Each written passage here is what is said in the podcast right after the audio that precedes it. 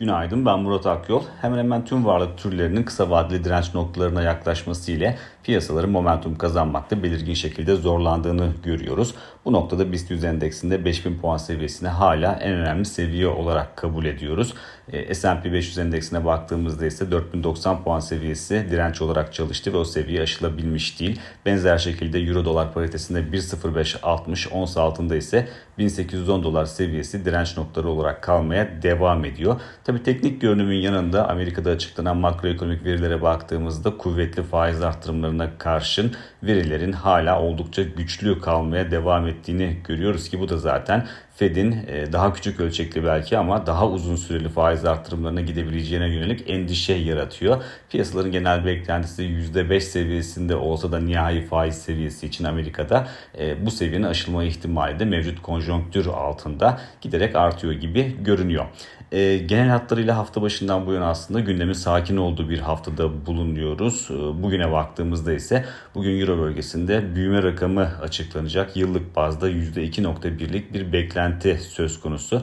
Ayrıca küresel ölçekte enflasyonla mücadelede devam ediyor. Bu noktada e, Avustralya Merkez Bankası'nın yaptığı faiz arttırımının ardından bugün de Kanada Merkez Bankası'nın e, toplantısını takip edeceğiz ki orada da e, faizlerde 50 bas puanlık artırım yapılması bekleniyor. İçeride ise Asgari Ücret Tespit Komisyonu 2023 yılı asgari ücret rakamını görüşmek için bugün ilk kez toplanacak. Komisyonun ikinci toplantısı 14 Aralık'ta yapılacak. Genel piyasa beklentisi, genel beklenti daha doğrusu asgari ücret zammının ayın son haftasında da açıklanacağı yönünde.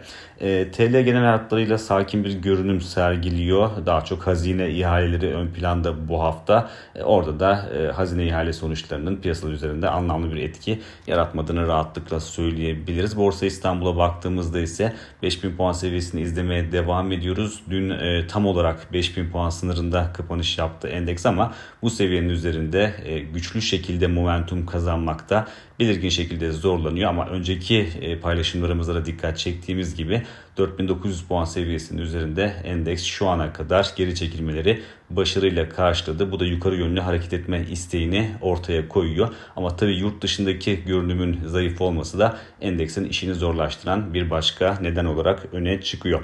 E, burada tabii ki e, beklememiz gereken şey 5000 puan seviyesinin üzerinde arka arkaya kapanışlar yapılması. Böyle bir senaryoda ancak BIST endeksinde daha fazla momentum kazanımı görebiliriz. Mevcut durumda hala indikatörler mevcut görünüm altında 5000 puan seviyesinin üzerindeki rakamları teyit etmekte oldukça zorlanıyor.